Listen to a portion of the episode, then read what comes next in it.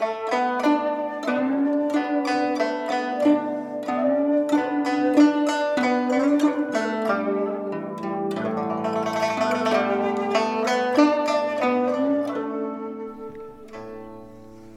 các bạn tiếp tục theo dõi bộ truyện Đại đường nữ pháp y của tác giả Tụ Đường. Người đọc Vi Miu. Chương 281. Nếu mất, đừng quên. Tay sài huyền ý cầm bút, hơi run rẩy. Lại một giọt mực tràn ra trên giấy. A Lan viên tử nhìn bộ dạng dài ra của hắn, liền biết ký ức của hắn lại bắt đầu suy yếu, vội vàng mang một bức họa từ trên kệ sách xuống bức họa này là sài huyền ý vừa vẽ xong sáng nay, là lý uyển bình đang nhìn hắn mỉm cười a lan đây là phu nhân. Viên tử đem bức họa trải ra trên bàn nói tiếp. Cái này là sáng nay lan quân đích thân vẽ đó. Ở ngay tại đây. Hôm nay phu nhân rất vui vẻ người cười rất đẹp. Ánh mắt sài huyền ý dừng ở trên giấy. Nữ tử kia mắt ngọc mày ngài đoan trang xinh đẹp nụ cười như có một loại sức hút. Hắn nhìn thấy, liền không tự chủ được mà mỉm cười. Đây là người thân thiết nhất của hắn, tuyệt đối không được quên. Cho dù hắn cái gì cũng không nhớ rõ, sâu trong nội tâm mờ mịt sợ hãi, nhưng nàng vẫn không rời, không bỏ. Đôi mắt của viên tử hơi ướt rủ xuống. A lan nếu như quên rồi, thì vẽ theo bức họa này đi. Ngươi ra ngoài đi. Khi nào phu nhân về thì báo cho ta biết. Ký ức hôm nay của sài huyền ý vẫn còn sót lại một chút. Không hoàn toàn quên hết. Bởi vậy, nhìn bức họa này lại dần dần gợi lên hình ảnh sáng nay. Trong lòng rất cao hứng. Xua viên tử đi rồi lại ở trong phòng vẽ tiếp. Hắn dùng cây chặn giấy trải thẳng bức họa ra, mới phát hiện góc trái bên dưới có một hàng chữ nhỏ. Chữ viết thanh lệ, lưu loát. Sài huyền ý nhớ tới, sáng nay sau khi hắn vẽ xong, thê tử hắn liền nâng bút viết chữ lên trên, còn nói là để cho hắn sau này xem lại nhưng rồi, sau khi hai người đánh cờ xong, ký ức của sài huyền ý lại có chút phai nhạt. Bỏ quên mất việc này. Trên giấy, lý uyển bình đã viết chính chữ. Huyền ý, nếu mất, đừng quên. Thê uyển bình. Nếu mất, đừng quên. Với người bình thường còn khó huống chi, sài huyền ý còn bị mắc chứng mất trí nhớ kiểu này. Có lẽ, lý uyển bình viết những lời này, ý tứ cũng không phải là mong ước cầm tay nhau đến bạc đầu, mà chỉ là nhắc nhở hắn rằng hắn đã từng có một thê tử là nàng. Ngón tay thon dài của sài huyền ý vuốt ve những chữ này ý cười bên môi càng đậm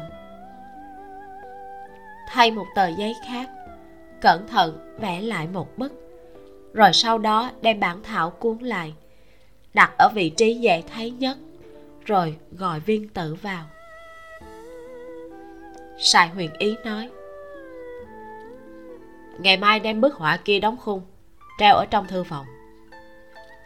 Viên tử dùng giọng mũi đặc sệt ứng tiếng sài huyền ý dương mắt nhìn nàng thấy một đôi mắt sưng đỏ không khỏi hỏi.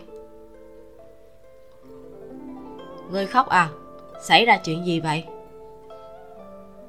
Nô tỳ.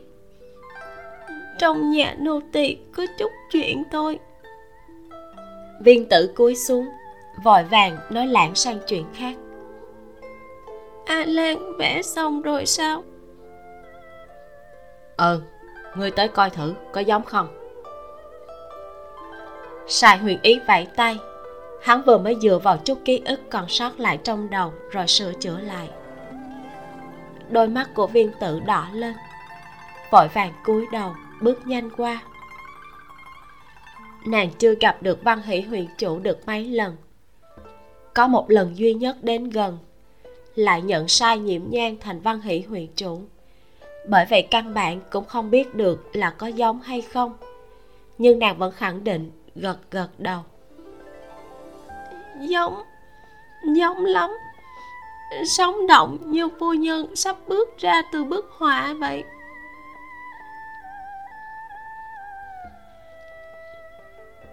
Nếu mất đừng quên. Sài huyền ý bắt chước bút tích của lý uyển bình viết câu kia vào cùng một vị trí trên giấy tài hoa của sài huyền ý không chỉ ở thơ từ ca phú, chữ viết cũng rất đẹp. Hơn nữa, có thể tùy tiện mà bắt chước bút tích của người khác. Viên tử quay đầu đi chỗ khác, nước mắt đột nhiên rơi xuống. Nàng phải nói như thế nào đây? Mới vừa rồi, có người đã đưa di thể của phu nhân trở về. Có nên nói cho hắn phu nhân vĩnh viễn không có khả năng trở lại nữa hay không? A lan viên tử nghẹn ngào. Tuy rằng hắn rồi sẽ quên mất, thấy hay không cũng không khác gì nhau. Nhưng nàng nhìn bộ dáng tâm tâm niệm niệm của sài huyền ý, lại cảm thấy không để cho bọn họ gặp nhau lần cuối thì thật sự quá mất tàn nhẫn. Nên cắn răng một cái, nói phu nhân đã đã về cõi tiên. Mới hôm nay thôi, bây giờ đang nằm ở linh đường. Bức họa trong tay sài huyền ý rơi xuống. Trang giấy nhẹ nhàng bay xuống đất. Lặng im một lát, viên tử nghe được thanh âm bình tĩnh có chút run rẩy của hắn vang lên. Đưa ta đi gặp nàng đôi mắt đảm lệ của viên tử nhìn sài huyền ý một cái. Thấy sắc mặt hắn vẫn bình tĩnh, trong lòng nhẹ xuống một chút. Dù sao, hắn là người chuyện gì rồi cũng sẽ quên. Không nhớ rõ tình cảm phu thê thì sẽ không thương tâm. Viên tử cảm thấy mình đã nghĩ quá nhiều, liền dẫn hắn đến linh đường. Bên ngoài tuyết càng rơi càng lớn lạ tạ lạ tạ giống như lông chim bay đầy trời. Linh đường nơi văn hỷ huyện chủ nằm, vừa được sắp xếp vội vàng. Không có trướng tế, không có tế vật, chỉ bày một cái giường. Người con gái nằm bên trên giống như đang ngủ. Chỉ là trên người còn chưa kịp thay y phục, nên vết máu lớn trên người thập phần chói mắt sài huyền ý ngơ ngác nhìn nàng. Đau đớn dưới đáy lòng vô thức dần dần khuếch tán. Thị tỳ mang y phục tiến vào, bị sự tĩnh lặng trong phòng làm khựng lại. Ôm trong tay một kiện y phục màu đỏ, đứng ở một bên không biết làm sao. Viên tử nhỏ giọng nói, a lan phu nhân vừa mới được đưa về. Còn chưa kịp thay y phục, hay là ngài ra gian ngoài chờ một chút? Trả lời nàng là trầm mặc. Thật lâu sau, sài huyền ý mới nói, đưa y phục cho ta. Viên tử ra hiệu cho thị tỳ kia đưa y phục qua. Sài huyền ý tiếp lấy nhàn nhạt nói. Các ngươi ra ngoài hết đi. Mấy thị tỳ hơi chần chờ ánh mắt đều hướng về viên tử. Viên tử phất phất tay, mọi người để nước ấm và khăn bố lại, nhẹ tay nhẹ chân lui ra ngoài. Ký ức rất nhạt sài huyền ý ngoại trừ chuyện phát sinh hôm nay còn lại không nhớ gì cả. Nhưng chỗ nào đó ở đáy lòng lại phản phất như bị cắt ra, đau buốt.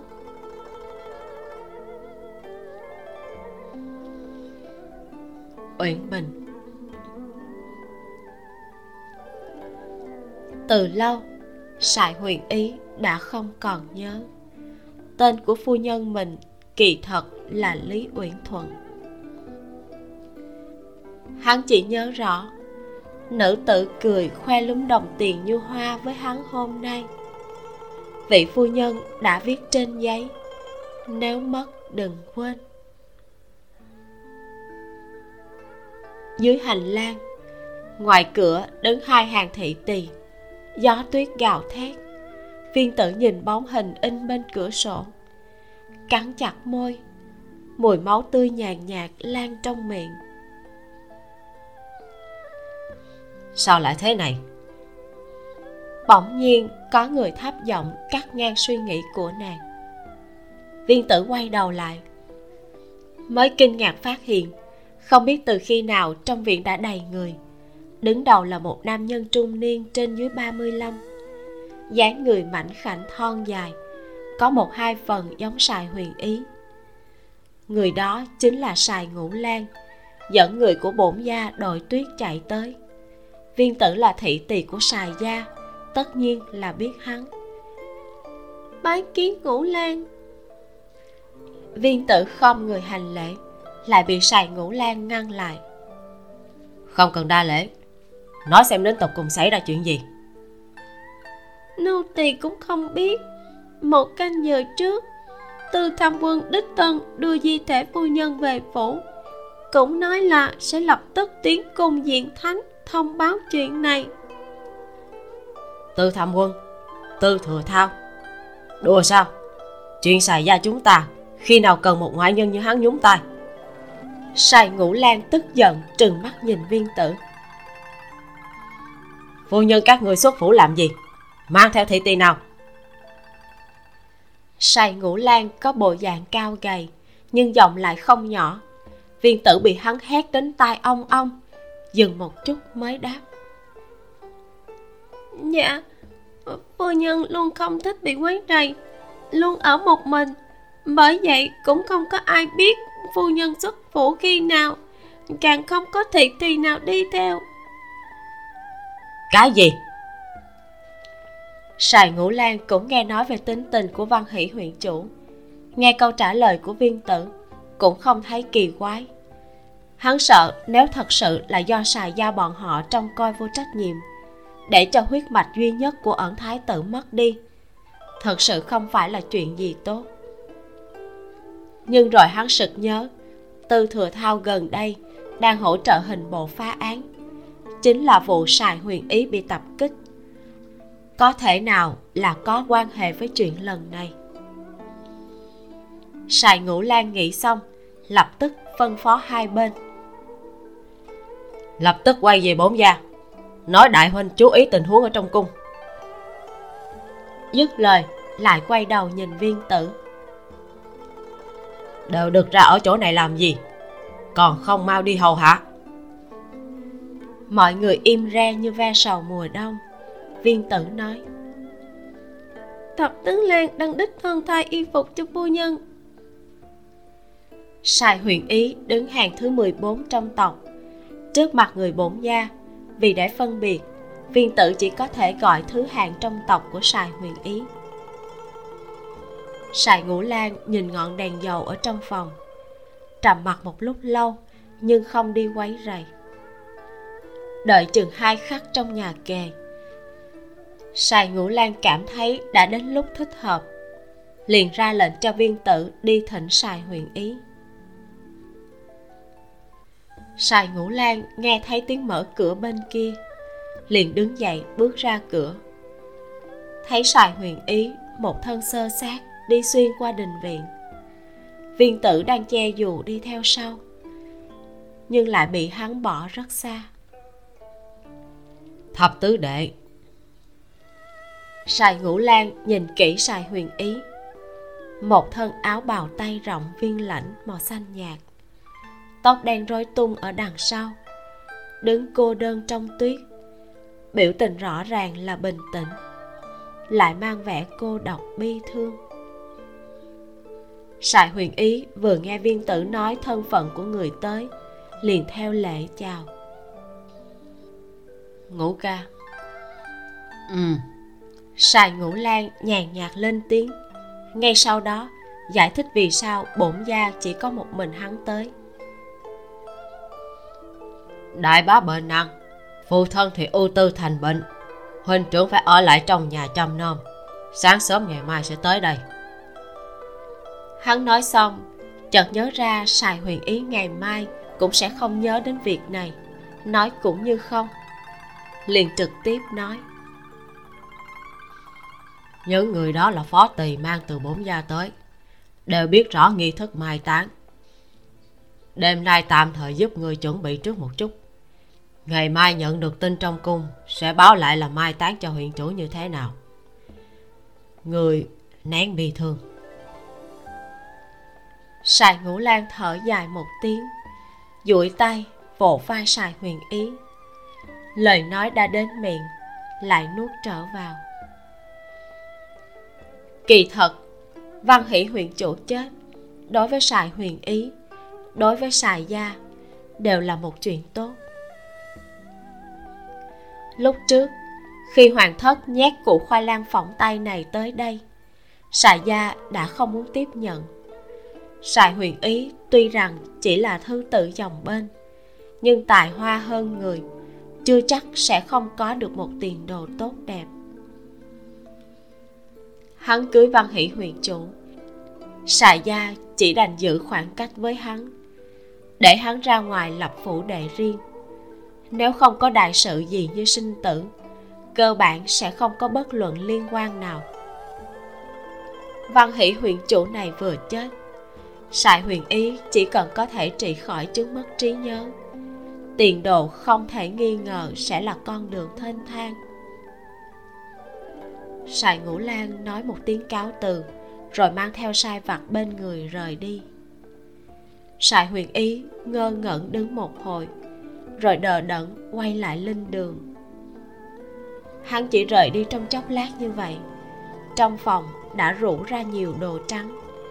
Có mấy thị tỳ đang thay màn trướng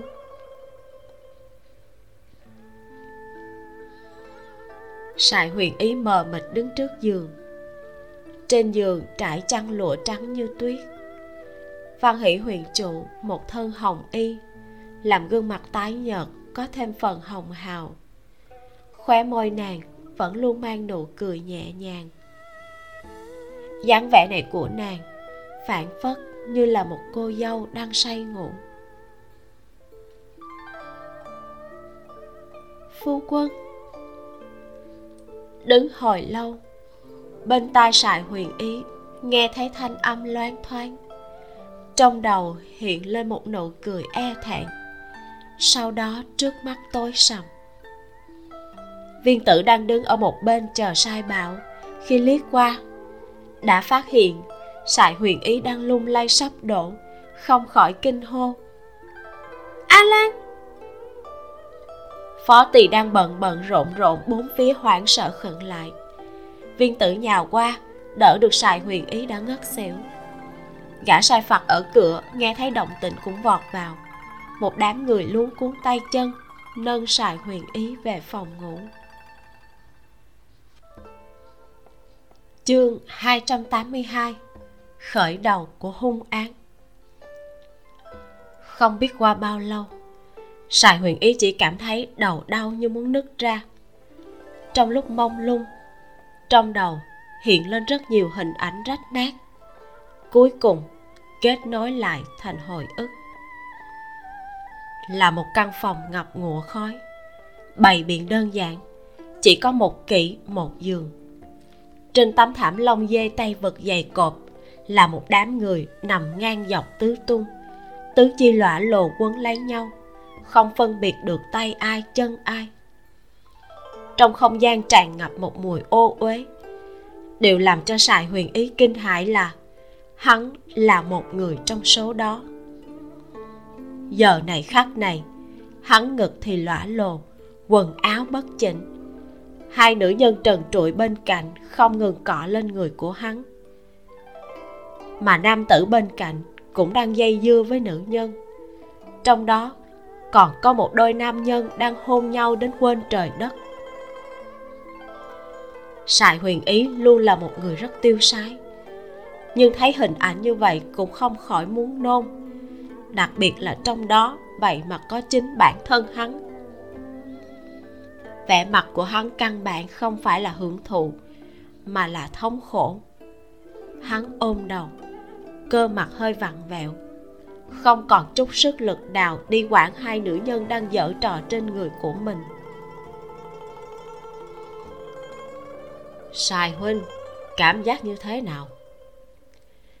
Bỗng nhiên, có người mở miệng hỏi hắn đây là lần đầu tiên sài huyền ý hút a phù dung. Không hề có cảm giác phiêu phiêu thoát tục. Ngược lại, đầu đau như muốn nứt ra, không ngừng nôn khan. Đậu trình phong ở bên cạnh, kéo nữ tử đang muốn tìm hoang trên người của hắn ra. Tới gần sài huyền ý, khóe môi hơi cong lên, chậm rãi nói. Lần đầu hút a phù dung, giống như lần đầu của nữ nhân vậy không dễ chịu chút nào. Nhưng nếu huynh muốn cảm thụ lạc thú trong đó, thì phải có một lần chấp nhận. Sài huyền ý nằm trên thảm lông dê đang đau đầu đến chảy cả mồ hôi lạnh, nhưng vẫn nhịn đau, đáp lại hắn một câu. Kêu hai nữ nhân này biến đi. Đậu trình phong khẽ cười một tiếng, cầm tay một nữ nhân để nàng ta nhẹ nhàng vỗ về chơi đùa điểm nhỏ trên ngực của sài huyền ý. Hưởng thụ mỹ nhân là nhờ phúc tu luyện từ kiếp trước. Sài huynh đừng có bất cận nhân tình như vậy chứ. Bây giờ có phải đã giảm bớt đau đầu hay không? Sài huyền ý rên một tiếng. Mới vừa rồi toàn bộ sức lực đều dùng để chống cự cảm giác khó chịu. Lúc này đã hư thoát, không cách nào phản kháng. Hai đôi tay mềm mại, dính dấp sờ soạn trên người của hắn. Không ngừng kích thích những vùng da mẫn cảm. Không bao lâu, bàn tay trên ngực lại đổi thành miệng. Hai điểm bị nhẹ nhàng mút vào. Cảm giác khó chịu của sài huyền ý đã dần dần giảm đi. Chỉ là có chút vô lực. A phù dung có tác dụng thúc tình nhất định. Bởi vậy, hắn đã dễ dàng bị khơi mào dục hỏa. Đậu trình phong nhàn nhạt liếc mấy người đang dây dưa bên nhau. Đứng dậy, ngồi xuống bên kỵ rót nước uống. Hai nữ tử vốn ban đầu đang hầu hạ hắn, cũng bắt đầu bò qua chỗ sài huyền ý. Đậu trình phong cũng đã hút nha phiến nhìn hình ảnh mỹ loạn như vậy hạ thân sớm đã sưng to đến khó chịu, đau đến lợi hại. Nhưng khi thưởng thức cảnh sài huyền ý bị mỹ nhân vây quanh, cảm giác đau kia khi đến đáy lòng lại biến thành một sự sảng khoái. Hắn muốn có được văn hỷ huyền chủ. Nếu nàng là nương tử có thân phận bình thường, hắn căn bản sẽ không dùng biện pháp cực đoan này. Mặc kệ là kết hôn cũng được yêu đương vụng trộm cũng được. Nhưng phải được văn hỷ huyện chủ chấp nhận thì mới được. Trước đó, hắn đã thử qua rất nhiều cách, nhưng văn hỷ huyện chủ đều có thể dễ dàng hóa giải. Thế cho nên, hắn càng ngày càng tò mò, khát vọng muốn có được nàng càng thêm mãnh liệt. Hình ảnh thay đổi, vẫn là tình cảnh tương tự chỉ là cảnh vật xung quanh lại hoa lệ rất nhiều. Sài huyền y thấy bản thân thống khổ dãy dụa trên mặt đất. Xuyên qua màn sa trước mặt, ẩn ẩn có thể thấy thân ảnh của một nữ tử áo vàng. Chống đầu nằm nghiêng trên giường, váy áo buông lơi trên mặt đất. Móng tay tô đang khấu đỏ nhẹ nhàng nhịp trên mép giường. Một cái tay khác thì nhón một quả nho mọng nước. Đôi mắt đẹp nhìn chằm chằm nhất cử nhất động của sài huyền ý. Vô vị. Giữa đôi môi đỏ nhẹ nhàng phun ra hai chữ. Tiện tay vứt quả nho vào trong mâm đựng trái cây bên cạnh. Thị tỳ bên cạnh thấy nàng ta có vẻ muốn ngồi dậy, lập tức duỗi tay đỡ. Nhưng lại bị đẩy ra, thanh âm nhàn tản, không nhanh không chậm, nói thì ra, mới nhìn qua thì lịch sự tao nhã, siêu phàm bất quần.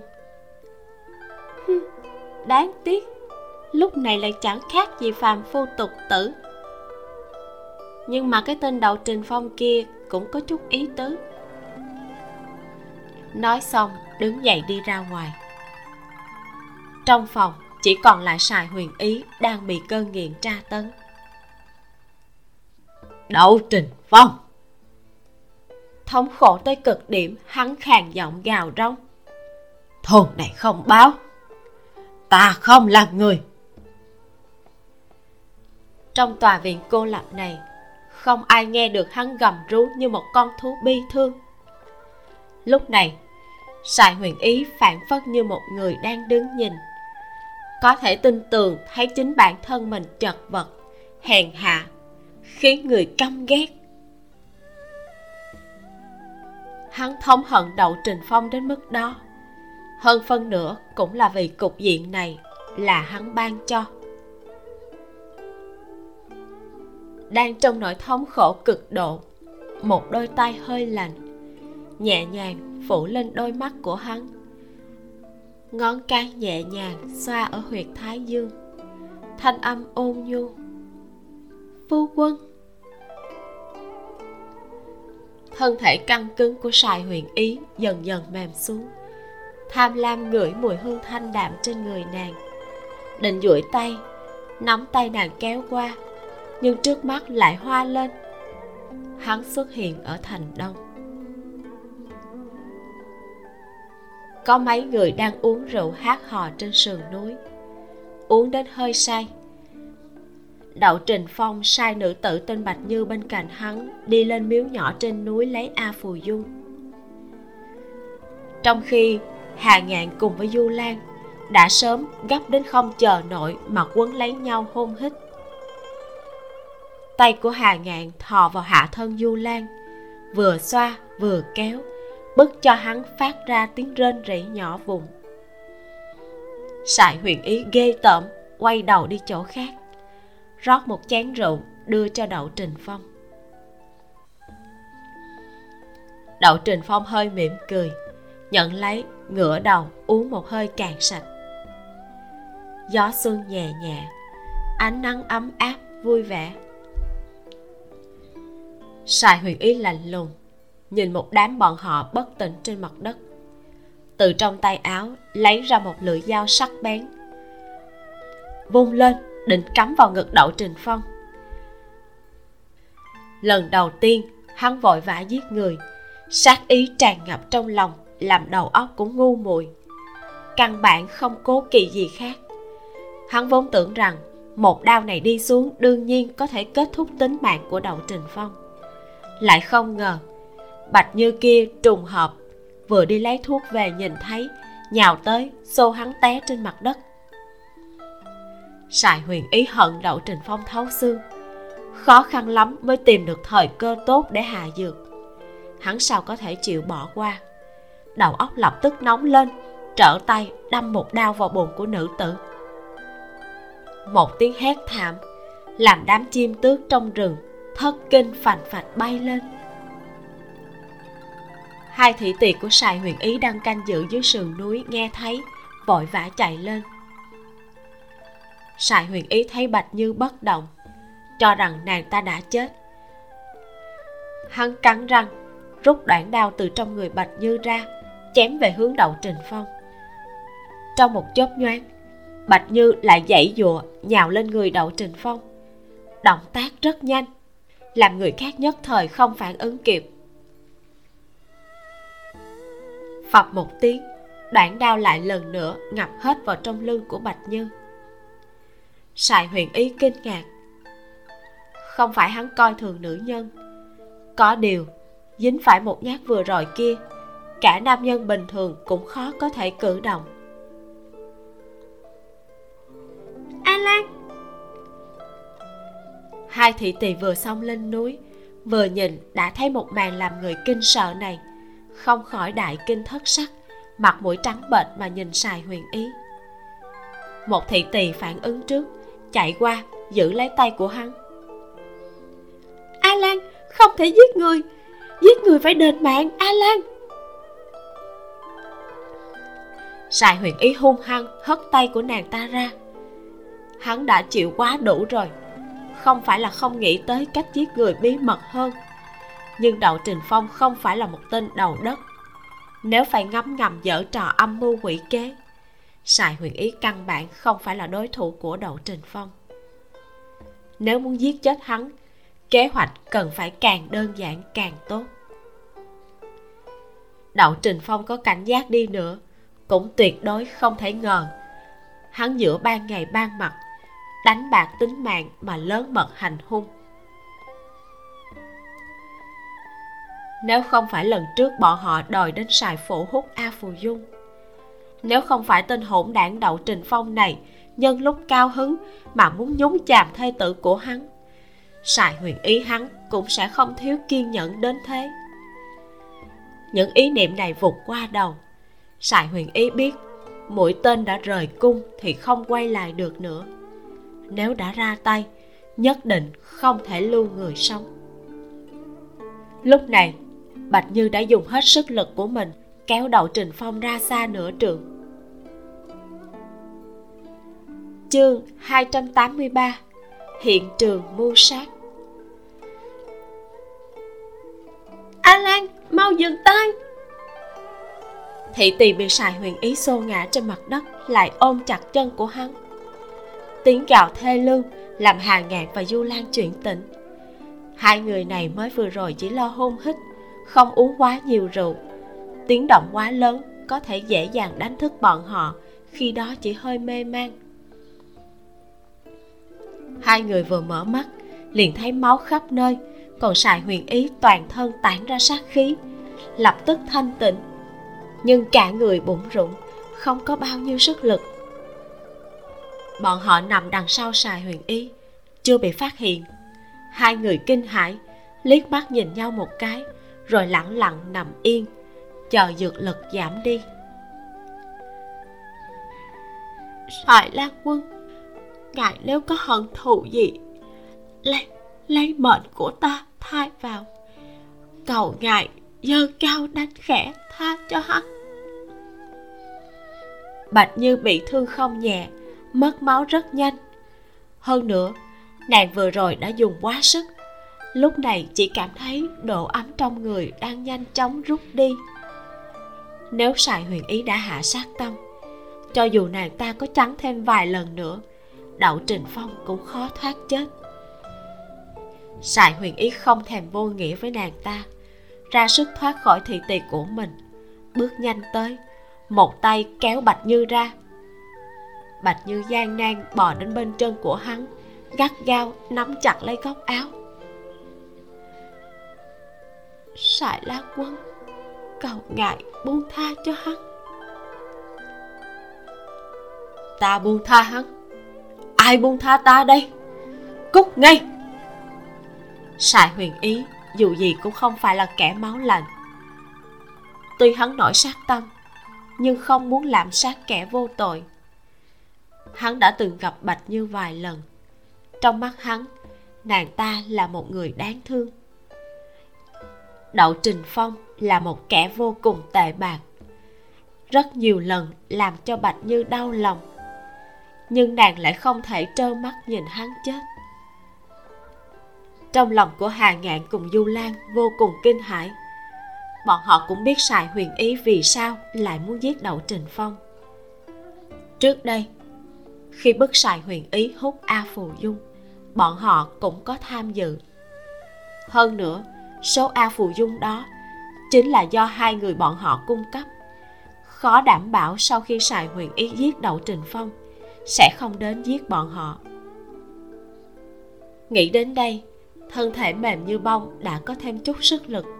Hai người nhìn nhau, dãy dụa đứng dậy. Thị tỳ bị dọa đang đứng ở một bên. Vừa thấy hai người lung lay đứng dậy, dưới tình thế cấp bách liền hô lớn. A lan, bọn họ tỉnh. Sài huyền ý nghe tiếng, lập tức quay lại. Nghĩ một chút, liền hiểu ngay ra lý do hà ngạn cùng du lan không uống quá nhiều. Trong khi đầu trình phong thì uống hết một chén rượu đầy thả mê dược trước mặt hắn. Một chốc một lát, đương nhiên không thể tỉnh lại. Bạch như cũng đang thoi thóp. Vì thế, hắn quyết đoán từ bỏ chuyện giết đậu trình phong. Hà ngạn cùng du lan thấy sài huyền ý quay lại, trong lòng kinh hãi. Hai thị tỳ của sài huyền ý thấy không thể ngăn cản hắn cắn răng một cái, liền tiến tới hiệp trợ. Một người lưu lại đằng sau canh giữ đầu trình phong và bạch như. Người còn lại theo hắn đi qua chỗ hà ngạn và du lan. Hà ngạn nhìn thấy trong tay của sài huyền ý có vũ khí. Sức lực hai người bọn họ còn chưa hoàn toàn khôi phục. Liền dùng mắt ra hiệu cho du lan. Hai người đã ở bên nhau nhiều năm, rất nhanh đã hiểu ý của đối phương khi sài huyền ý, còn cách bọn hắn khoảng ba bốn thước. Hai người đột ngột, hạ người xuống, đồng thời ôm lấy chân của hắn. Sài huyền ý bị hai đại nam nhân đột ngột đẩy ngã, mất trọng tâm, ngã thẳng ra sau. Sức lực của hà ngạn rất lớn. Hắn vừa thấy có cơ hội, liền ra tay đoạt lấy đao trong tay của sài huyền ý. Thị tỳ ở một bên nhìn thấy lan quân nhà mình rơi vào thế hạ phong, lập tức nhào tới hỗ trợ. Nhưng nàng dù sao cũng là nữ tử, sức lực hữu hạn. Vô luận đánh đấm hàng ngạn như thế nào cũng không làm được gì. Mắt thấy đau của sài huyền ý đã sắp mất. Dưới tình thế cấp bách, nàng há mồm, cắn lên cổ tay của hà ngạn. Hà ngạn bị đau, không chỉ không chịu buông tay, ngược lại càng thêm mạnh mẽ, bẻ cổ tay của sài huyền ý du lan đang đè chặt sài huyền ý, thấy hà ngạn bị tập kích, duỗi tay cầm hòn đá ở bên cạnh. Hắn còn cách thị tỳ kia một người, không thể tấn công. Hạ quyết tâm ném hòn đá thẳng vào trán của sài huyền ý. Cú đập này, dù lực đạo không lớn, nhưng cũng đủ làm cho sài huyền ý bị choáng váng mất một lát. Hà ngạn đoạt được đao hắn thấy sài huyền ý đã sắp bất tỉnh, cũng không sinh ra sát tâm. Nhưng thị tỷ của sài huyền ý lại không biết, cho rằng hắn đoạt đau là muốn giết lan quân của nhà mình, mới liều mạng mà cắn hắn không nhã. Du lan xong tới giúp, ba người đang quấn lấy nhau, thì nghe thị tỳ kia kêu một tiếng thảm thiết, cả người khuỵu xuống.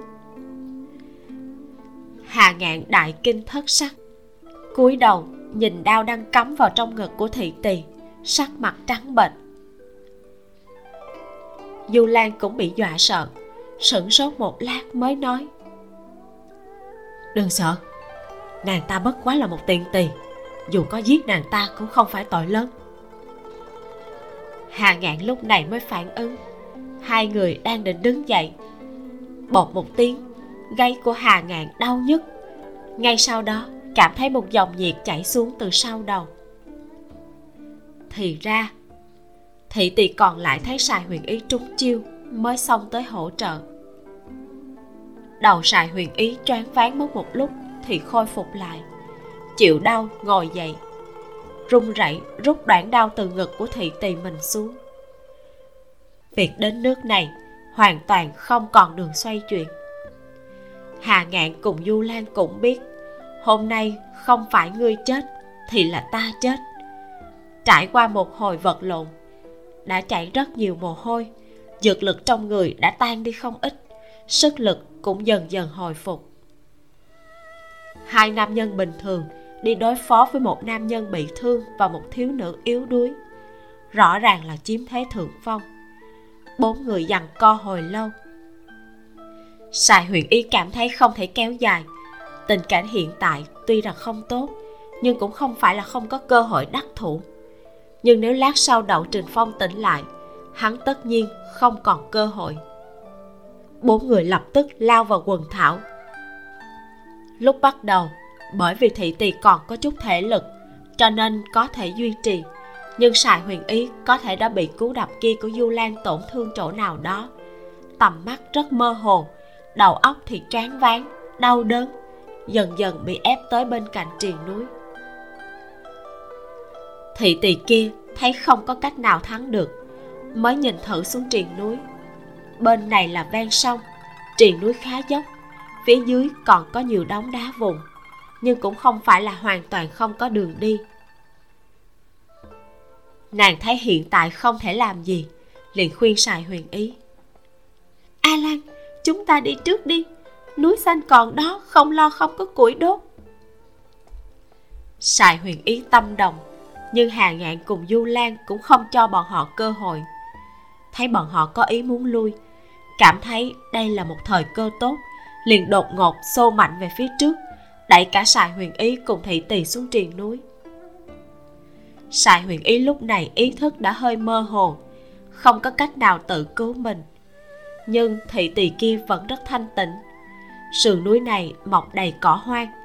Nàng tùy tiện túm lấy một bụi thì có thể ổn định thân mình. Chờ đến khi nàng ổn định, chậm rãi trường xuống, mới phát hiện sài huyền ý đã té thẳng xuống. Mới phát hiện sài huyền ý đã té thẳng xuống, đập vào một khối đá lớn, máu tươi tràn lan trên mặt đất. Sắc mặt của thị tỳ trắng bệch, duỗi tay thử hơi thở của sài huyền ý. Vậy mà không còn hơi thở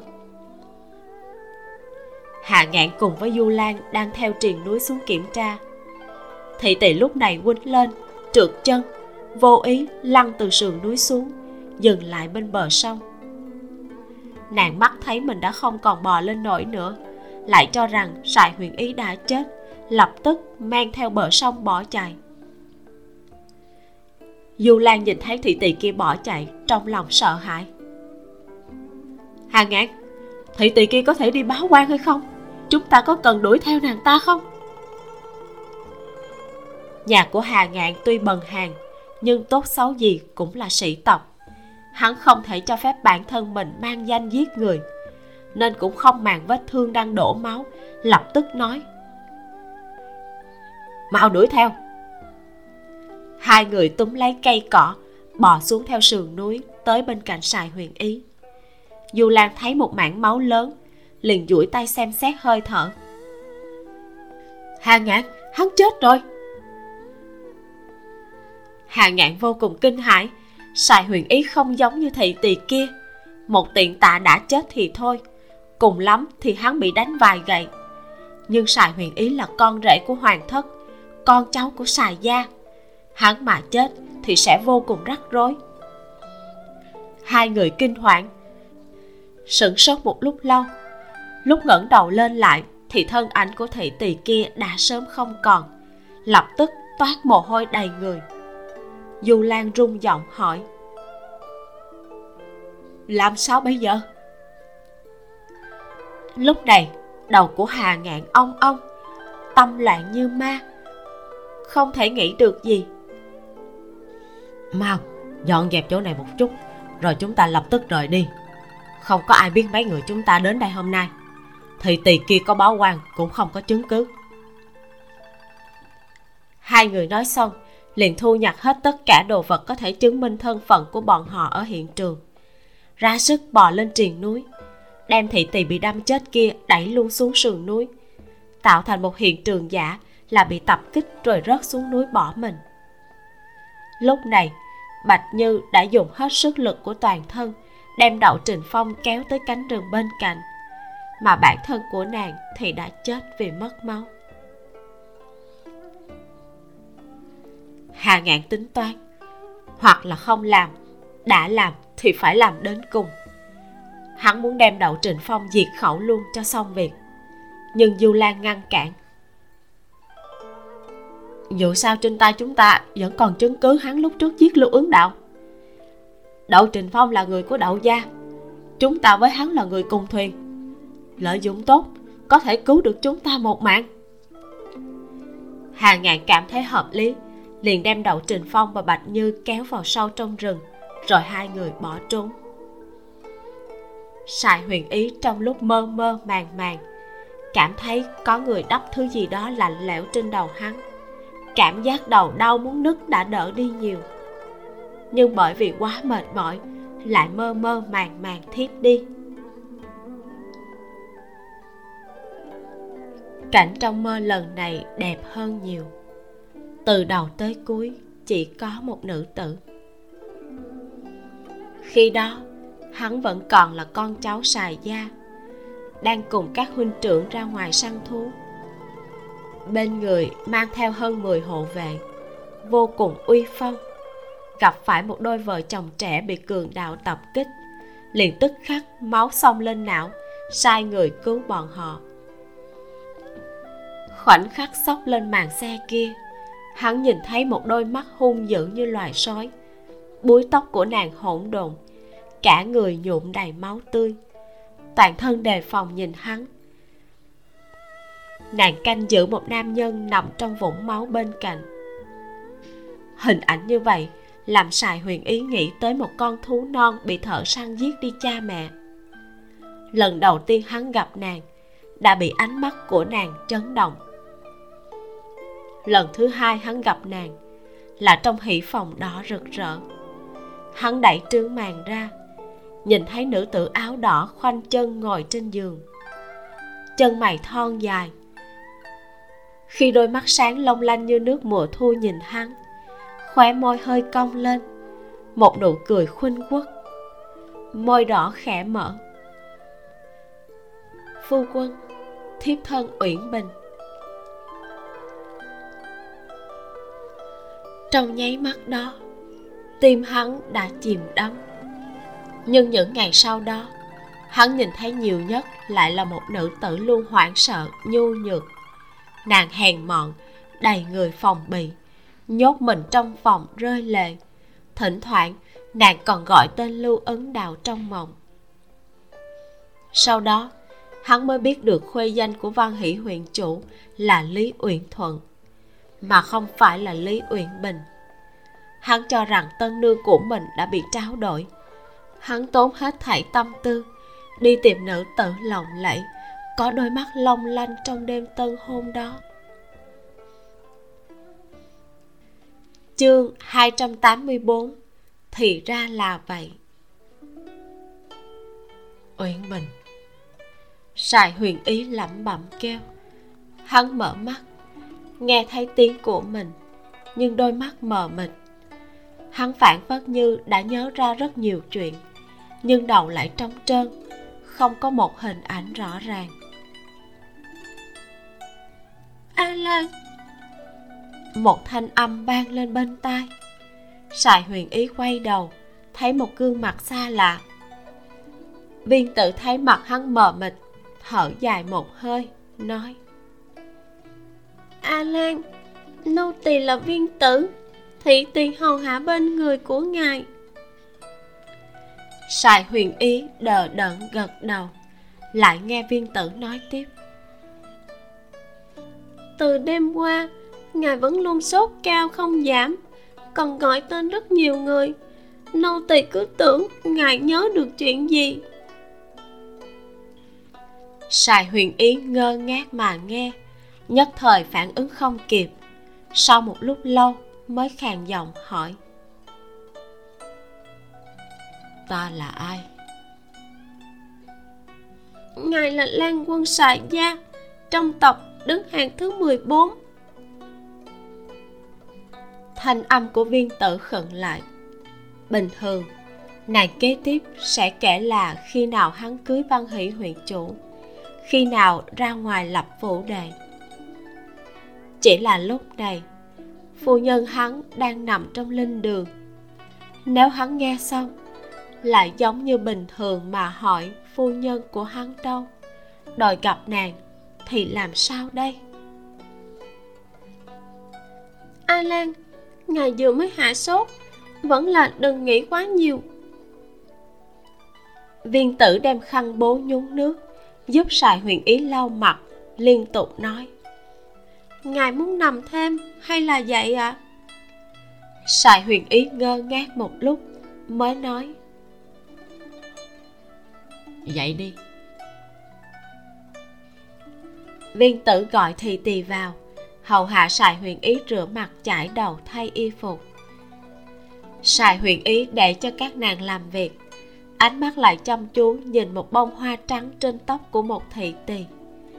Nhìn hồi lâu chỉ cảm thấy nghẹn trong cổ liền duỗi tay rút đóa hoa kia xuống.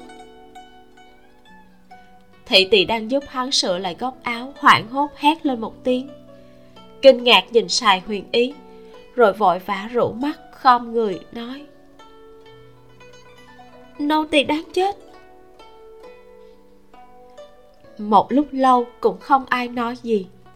Nàng trộm dương mắt lại thấy sài huyền ý nhìn chằm chằm đóa hoa trong tay đến phát ngốc. Viên tử kinh ngạc nhìn hành động này của sài huyền ý nhất thời không có phản ứng. Sau một lúc mới hỏi a lan ngài nhớ được gì ư? Y phục trên người sài huyền ý đã mặc xong. Một thân thanh y tóc còn chưa được chải chỉ cột lại sau lưng bàn tay thon dài xinh đẹp cầm đóa hoa lụa trắng. Ánh mắt vừa như nhìn chằm chằm rồi lại như trống rỗng không có tiêu cự. Trong phòng yên tĩnh đến dọa người viên tử lặng lẽ phất tay để mọi người đều đi xuống. A lan nô tỳ cáo lui trước. Ngài nếu có việc thì gọi nô tỳ ạ. À? viên tử nói xong thấy hắn không có phản ứng sợ hắn lại quên mất. Nên nhắc lại một lần nữa. Nô tỳ tên là viên tử. Dứt lời nàng cũng lui ra ngoài vừa mới đi tới cửa lại nghe sài huyền ý gọi. Viên tử. Viên tử dừng bước chân. Dạ a lan có gì sai bảo? Sài huyền ý chậm rãi nói trong nhà ta còn có ai nữa? Trong lòng của viên tử bột một tiếng, cố gắng cười, nói chủ tử xài gia từ trên xuống dưới cộng lại cũng hơn trăm người. Nô tỳ nhất thời cũng không nói hết. Hay là ngài ăn sáng trước, rồi nô tỳ chậm rãi nói cho ngài nghe. Sài huyền ý ngơ ngẩn gật đầu bên ngoài tuyết đã nhỏ lại. Chỉ là trời còn âm u, ngẫu nhiên vẫn còn một hai bông tuyết bay xuống. Cửa sài phụ đã treo lụa trắng, phất phơ trong tuyết, không một ai đến phúng viếng. Qua buổi trưa không lâu, mới có một chiếc xe ngựa ngừng ở cửa.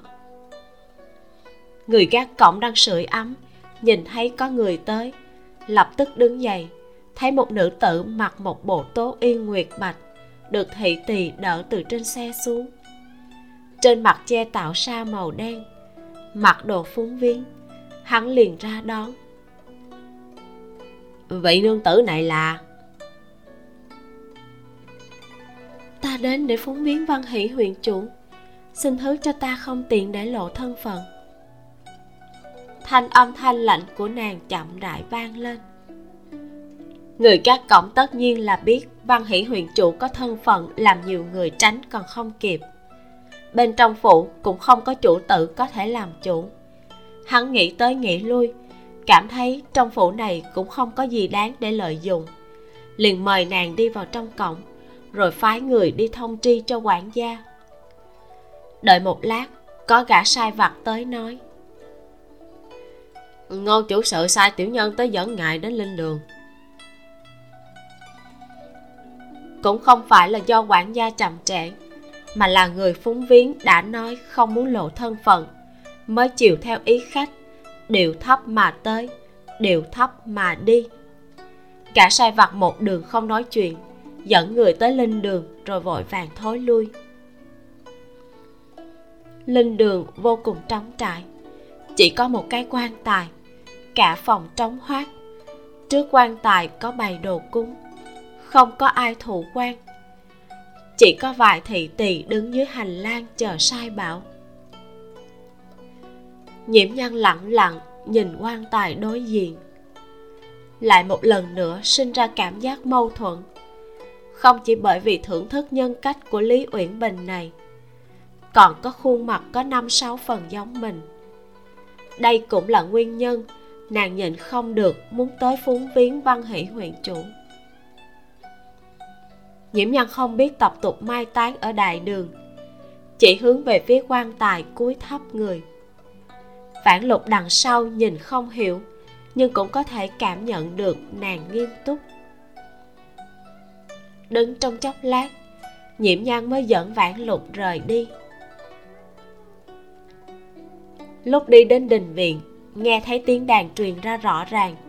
Trong lòng hơi động, liền không tự giác mà đi theo tiếng đàn gã sai vặt nhắc nhở. Ờ, nương tử, nơi đó là hậu viện. Nhiễm nhan như không nghe thấy, lập tức bước qua một cánh cửa. Thấy hoa mai trong viện đã héo hết, tuyết động đầy cành. Cũng có một vẻ đẹp riêng, nhưng vẫn không rộn ràng như lúc nở rộ. Gã sai vặt thấy vậy không dám cứng rắn ngăn cản, lại không biết nên như thế nào cho phải liền vội vàng rời đi, tìm quản gia để hỏi ý. Nhiễm nhân nghe thấy tiếng đàn, suy đoán chắc chẳng ai nói cho sài huyền ý tin thê tử của hắn đã chết. Không khỏi cảm thấy thật đáng buồn. Nàng vừa mới chuẩn bị đi vào vườn mai, bỗng nhiên nhìn thấy một thị tỳ áo xanh lắc mình đi qua, hướng về thư phòng bên kia.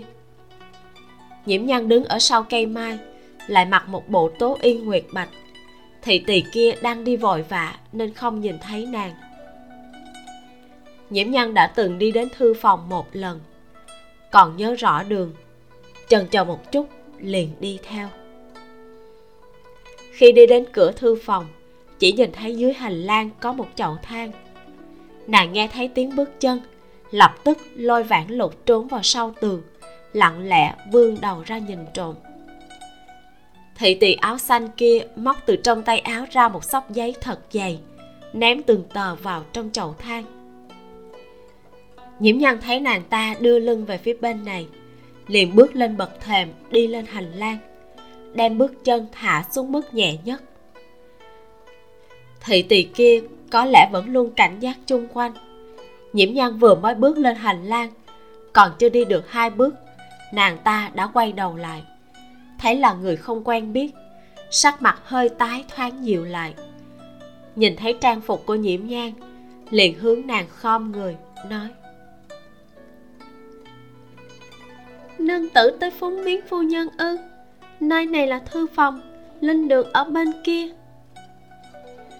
Nhiễm nhân lặng im không lên tiếng mà chậm rãi đi đến gần nàng ta. Nàng nhận ra thị tỳ này đã từng gặp nàng ta trong thư phòng. Là người hầu bên người của sài huyền ý, tên viên tử. Ta vẫn luôn nghĩ, sài lan quân bị mất trí nhớ nghiêm trọng. Đến tột cùng là sao có thể nhớ rõ cừu hận để đi giết hà ngạn và du lan? Thì ra là vậy ánh mắt của nhiễm nhan dừng trên trang giấy trong tay của nàng ta. Nhiễm nhan không chút nghi ngờ chỉ số thông minh của lý uyển bình. Nếu sài huyền ý thật sự chỉ giết một mình bạch như, nàng ta sẽ không ngốc nghếch mà lấy mạng đổi mạng như vậy. Trừ phi nàng ta đã phát hiện ra gì đó. Nhưng cũng đã muộn, chỉ có thể dùng biện pháp quyết tuyệt.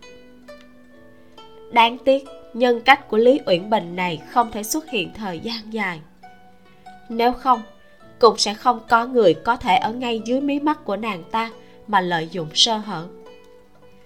Sắc mặt của viên tử tái đi.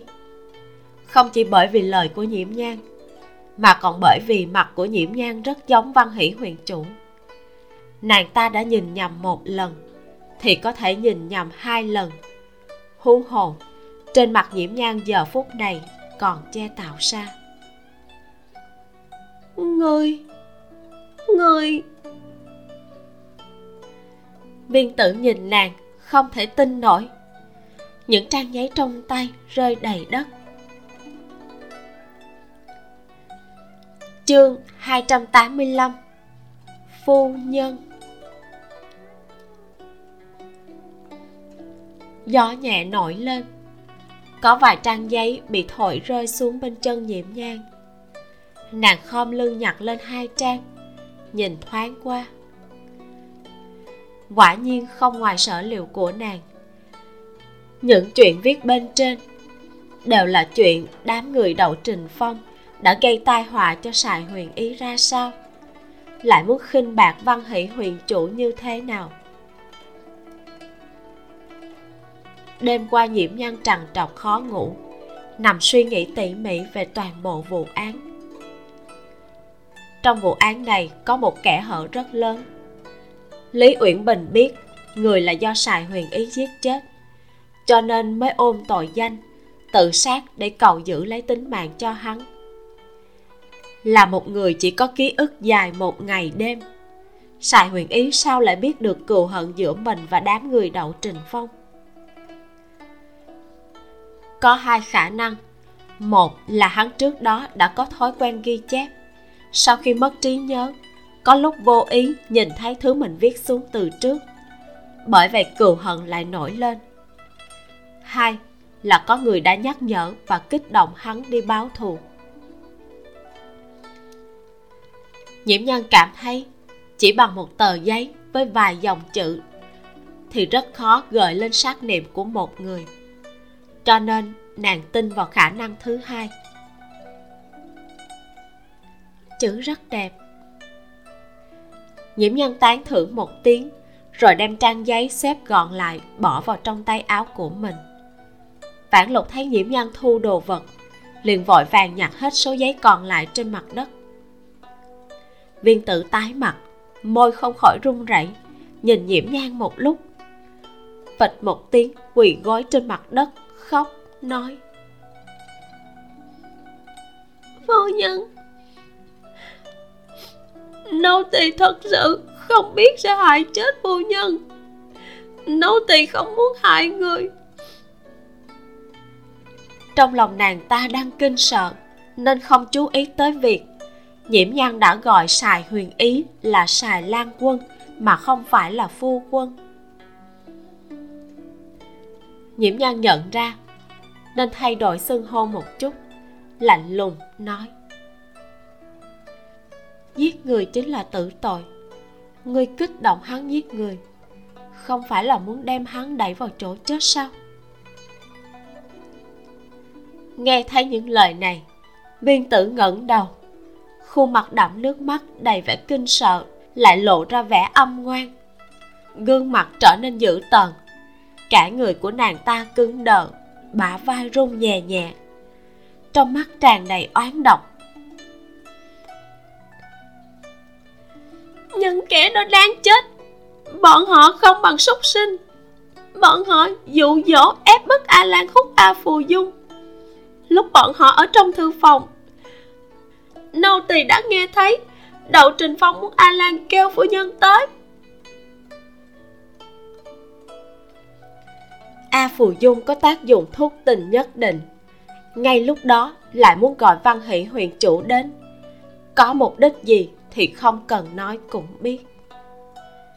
Viên tử thở hổn hển, nước mắt không ngừng rơi xuống. Hai tên Hà Ngạn và Du Lan kia, Bọn chúng đem thôi tình dược Trộn với A Phù Dung, Ép A Mãn ăn. Gạt A Lan tùy ý đùa bỡn nàng ấy. A Mãn là thân nhân duy nhất của nô tỳ. Đúng vậy. Chúng ta là tiện tỳ. Mạng của tiện tỳ thì không đáng tiền. Nhưng mạng của a mãn trong mắt của nô tỳ là quý giá nhất. Nô tỳ hận bọn chúng. A lan muốn giết bọn chúng. Nô tỳ nhắc nhở a lan có gì không đúng chứ? A mạn đẹp hơn viên tự, cho nên đã gặp rất nhiều tra tấn. Nhiễm nhan trầm mặt. Vụ án này vốn dĩ rất đơn giản, sơ hở đều bày rõ ràng ra đó. Có điều ngay từ đầu, không ai để ý đến tính mạng của một thị tỳ nhỏ bé, cũng không ai nghĩ tới một người nào đó sẽ vì một thị tỳ nhỏ bé mà làm ra những chuyện điên cuồng.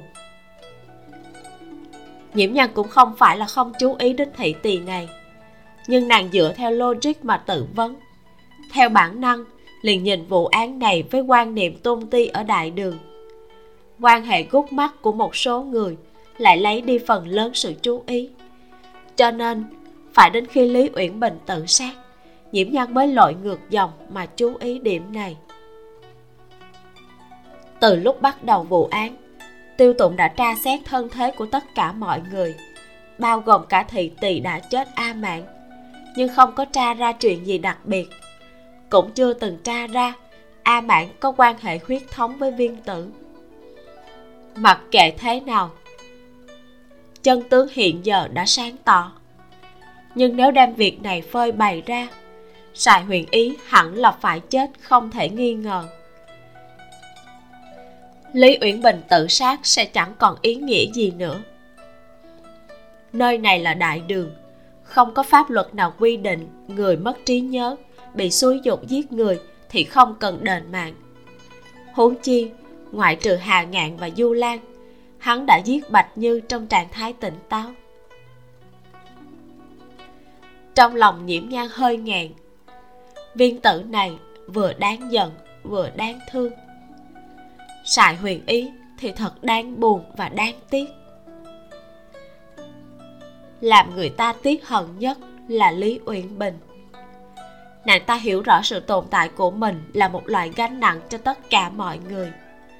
Vì yêu sài huyền ý, cho nên mới giải thoát cho hắn. Sài huyền ý cưới văn hỷ huyện chủ. Một mặt là vì nhân cách phân liệt của nàng ta mà bối rối. Một mặt là buồn bực vì thất bại. Hắn thậm chí còn không bằng lưu ứng đạo.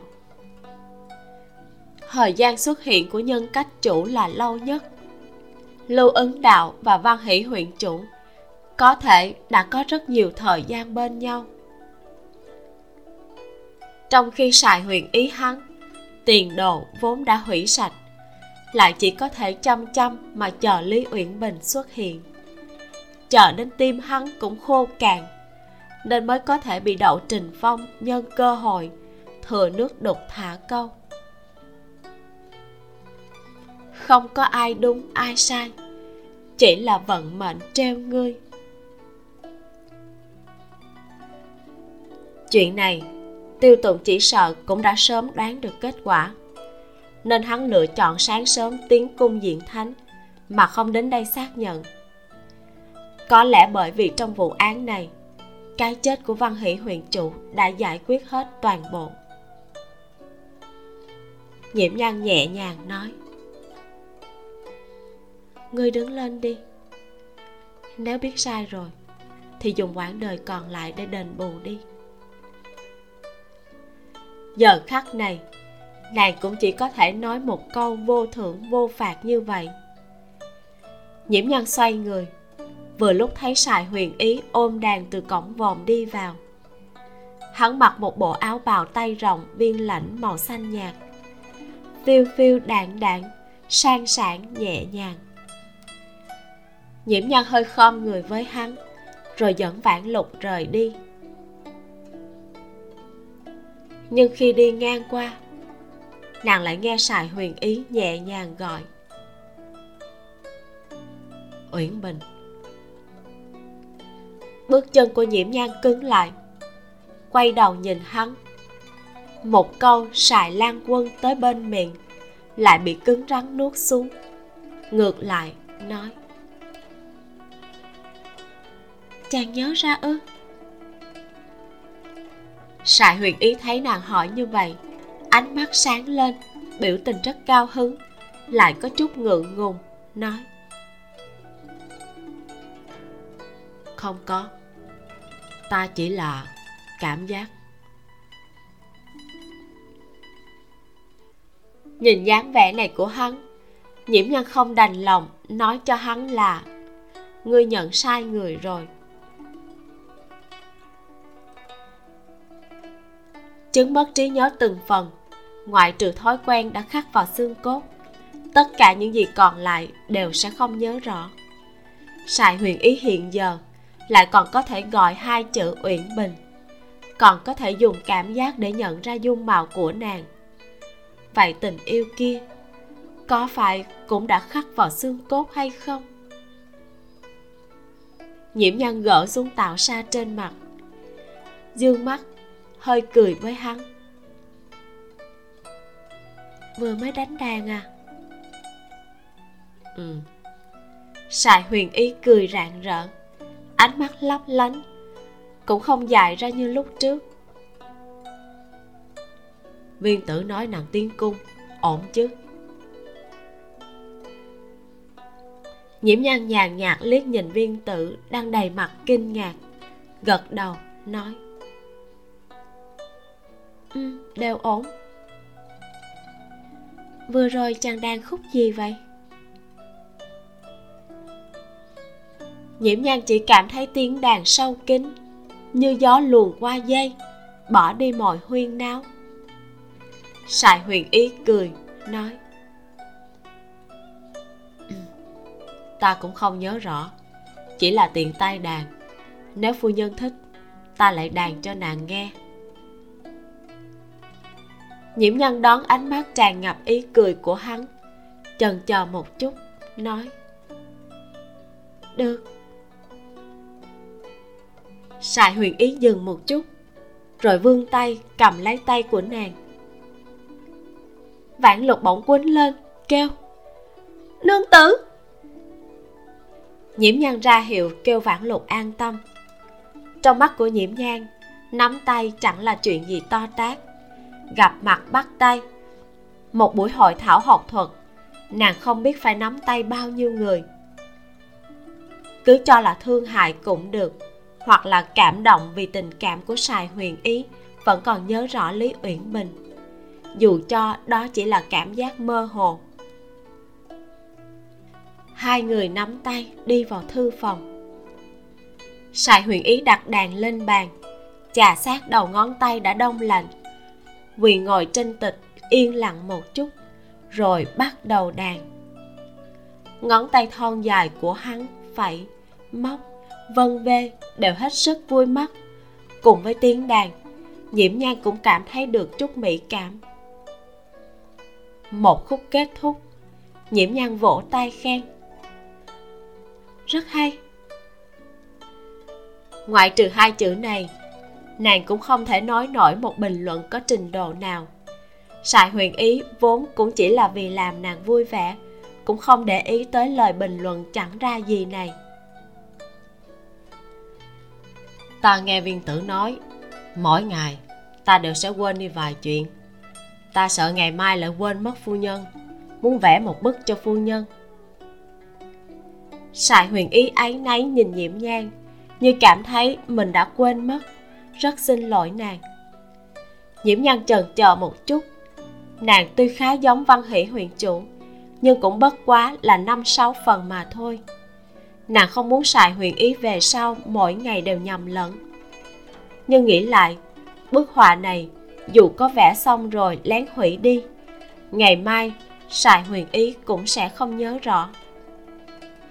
Nghĩ đến đây, nàng liền vui vẻ đáp ứng được vãn lục tiến lên, tìm một tờ giấy tuyên thành trải ra, quỳ ngồi một bên mài mực. Nàng đối với chuyện của sài huyền ý cũng biết sơ. Hơn nữa, sài huyền ý vừa rồi, ngoại trừ nắm tay nhiễm ngang ra, cũng không có hành vi gì quá phận. Nàng cảm thấy sài huyền ý cũng coi như là chính nhân quân tử, nên cũng vui vẻ để cho hắn dệt một giấc mộng đẹp cho dù chỉ là nhất thời. Nhiễm nhan dựa vào ghế con. Nàng không muốn đối diện với ánh mắt mang tình ý kia của sài huyền ý. Đành phải nghiêng đầu, nhìn ra phía ngoài cửa sổ. Lặng lặng ngồi, nhiễm nhan suy nghĩ rất nhiều. Chuyện này bất quá là một sự đan xen giữa tình cảm và ham muốn. Là tình yêu, len lỏi qua kẻ hở quyền lời nam nhân đối diện kia là hung thủ giết người. Thị tỳ bên ngoài kia là kẻ lợi dụng đê tiền nhưng nhiễm nhân không cách nào chán ghét bọn họ. Phản phất như mọi người về tình cảm đều có thể tha thứ. Phản phất như mọi người đều không có tội. Đây là vụ tình sát duy nhất mà nàng sau nhiều năm làm người chấp pháp không thể thừa nhận nhiễm nhân đã từng gặp rất nhiều vụ ở đời sau. Vì tiền tài mà mưu sát tình nhân, vì quyền lợi mà hy sinh ái nhân. Mọi người vì hết thảy dục niệm mà dẫm đạp lên tình cảm không chút lưu tình, giống như đậu trình phong. Nhưng trước nay chưa từng gặp qua nữ tử nào như lý uyển bình. Dù cho nàng ta chẳng qua chỉ là một nhân cách của văn hỷ huyện chủ phân liệt ra mà thôi nhiễm nhan phục hồi lại tinh thần quay đầu lại. Thấy sài huyền ý cầm bút nhìn bức họa vừa vẽ xong đến phát ngốc. Nàng liền đứng dậy đến nhìn xem. Trong bức họa một nữ tử nhàn tản dựa trên ghế cong thân hình hơi nghiêng về bên phải. Chân mày thon dài mắt sáng như thu thủy. Rõ ràng là tư thế của nhiễm Nhan, nhưng diện mạo lại có vài phần khác với nàng. Sài huyền ý nói nhỏ, vẽ không giống rồi, để ta vẽ lại bức khác. Hắn nói xong, duỗi tay định xé đi bức họa, lại bị nhiễm nhan ngăn lại. Ta cảm thấy rất giống. Nhiễm nhan cười rạng rỡ. Khi nàng cười rộ lên đôi mắt đen kịch cũng có thêm một chút thần thái. Lại giống với lý uyển bình hơn một chút. Sài huyền ý nhìn lại bức họa kia thì cảm thấy hình như cũng rất giống. Nương tử chúng ta còn có việc. Vãn lục thấy sắc trời không còn sớm liền lên tiếng nhắc nhở. Sài huyền ý nhìn sắc trời không khỏi có chút nghi hoặc vãn lục đang lo tìm không thấy cớ. Thanh âm của viên tử ở bên ngoài đúng lúc vang lên. Phu nhân bệ hạ triệu kiến. Nhiễm nhân cùng vãn lục đều ngơ ngẩn. Sài huyền ý lại nói đã là bệ hạ triệu kiến để ta đưa nàng đến ngoài cửa cung. Nhiễm nhân bỗng nhiên có cảm giác tội ác vốn dĩ là xuất phát từ hảo tâm. Nhưng bây giờ lại lừa gạt hắn, cảm thấy cả người vô cùng khó chịu. Rốt cuộc dạ vẫn là dạ hắn cũng sẽ không nhờ vậy mà có thêm một đoạn hồi ức viên mãn. Cửa phòng chợt mở ra. Nhiễm nhân liếc mắt một cái, liền thấy một bộ quan phục màu đỏ cùng một khuôn mặt tuấn tú đang biến thành màu đen thanh âm từ tính của hắn vang lên. Thánh thượng phái bản quan đích thân tới đón phu nhân. Hắn hung tợn mà đem hai chữ phu nhân gằn từng tiếng.